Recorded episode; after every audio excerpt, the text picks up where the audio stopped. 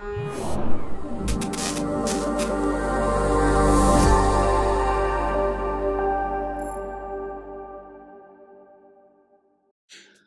and welcome back to the Red Fort Unplugged podcast. Today we're joined by Nik, and today we're going to be talking through how to beat business competitors. Now, before we get started, if you're watching on YouTube, remember to like, subscribe, and leave any comments in the box for Nik below. Um, so, welcome back to the podcast, Nik. Thank you very much for having me. You're so welcome. How are you doing today? I'm doing good, thank you. Good, good to hear. So today we're talking about um, how to beat business competitors. Now, like the saying goes, if you can't beat them, join them. Is this something that you can stand by with business competitors? If you can't beat them, join them. Uh, I suppose it depends what type of business you are, but uh, yeah, um, I think with things like Rev Four, we've always had a bit of a. Um, uh, we, we, like collaboration rather than uh, competitiveness, and, and, you can do that with your competitors. And I know it sounds a little bit alien, but it does work because we have some specialists who are, who are awesome, like websites and, and whatever it may be. But let's say we sell a website and they want something else, maybe, I don't know, a little backlink work or something. Well, we can go to a competitor and ask them to do that. They might, they, well, the ones we use don't make websites.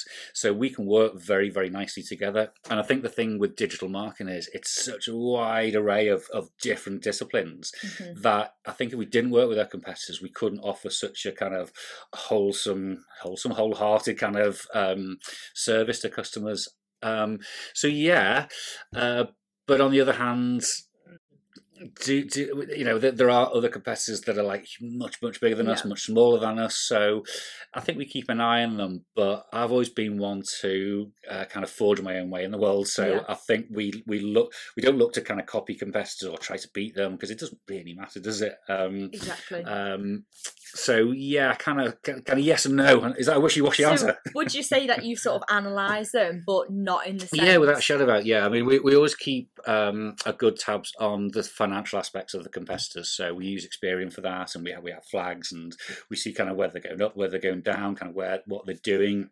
And any big changes, we can see whether they've had maybe investments or something, or they've bought another company and things.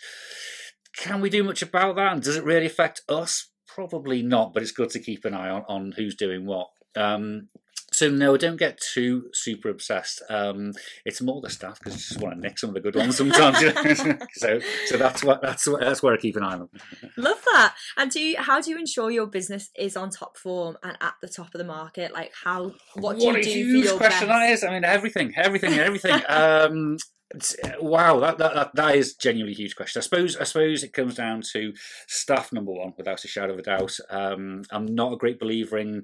Uh, remember in the olden days, was customers king, and just whatever customer says is right. Well, yeah, be nice to the customer and be accommodating, but it's okay to say no. You know, if yeah. you can't do things or, or you don't want to, sometimes a, a, customer's not a good fit. So, so yeah, for us, I think staff's great. If if if the staff and the teams are enthused and motivated and have got a good general knowledge of what we're doing and where we're heading and our goals and stuff, then everything else is just going to follow follow behind. Yeah.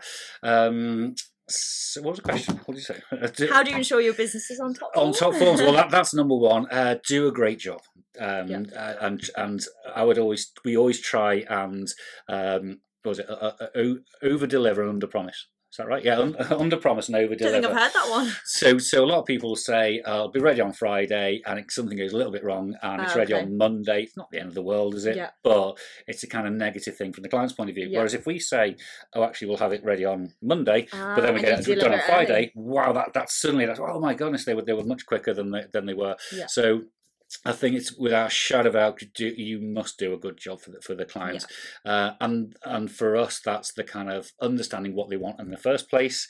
Um, which a lot of people don't do. They just kind of assume, but get to really know what it is they're trying to achieve rather than people might say, oh, we want a website, for example.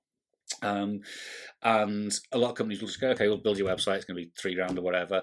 Whereas we will say, well, you know, what you're after for it is it is it you going to be selling through it? Is it going to be like a brochure? Is it going to be something that people can reference off? So we'll try and adapt what we build based on what they are actually trying to achieve. Because there's no point building them something that isn't going to sell Yeah. for them or do whatever they're trying to achieve. Um, and then also afterwards as well, I think I think onboarding's a, a, a great thing. There's your website. This is how you do X, Y, and Z.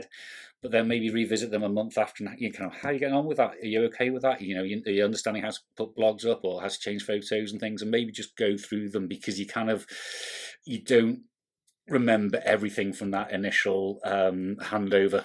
Right, here's how you do.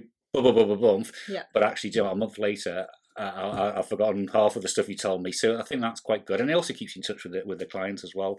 So um, um, staying on top. I mean, are we on top of it of, of anything? I mean, I mean, you can only do your best, really, can't you? But we're not we're not. Apple or Google or something. Yeah. So, but Depends you, who you're comparing yourself to as well. Like Oh, you said, don't compare. Don't Try not to. No, well, well, do you know the, pro- the problem with comparing is either you're better than them, in which case you could, could become arrogant or snotty about it, Yeah. or you're not as good, in which case you could become depressed and a bit frustrated that you're not as good as them. So, um, so no, I don't know whether I'm right or wrong in that as well. So No, make your own mind up there, viewers. I think But that's a good way to look at it. do you think? Yeah, Well, absolutely. it's worked for a few years. So. Keep rolling with it. yeah. Well, thanks so much for joining You're very welcome. today. Um, it's been lovely having you on, and it's been a great podcast. We hope this is something you've enjoyed. Remember to like, subscribe, pop any comments for Nik below. Um, but for now, we'll see you in our next one. Bye. Cheerio. Bye.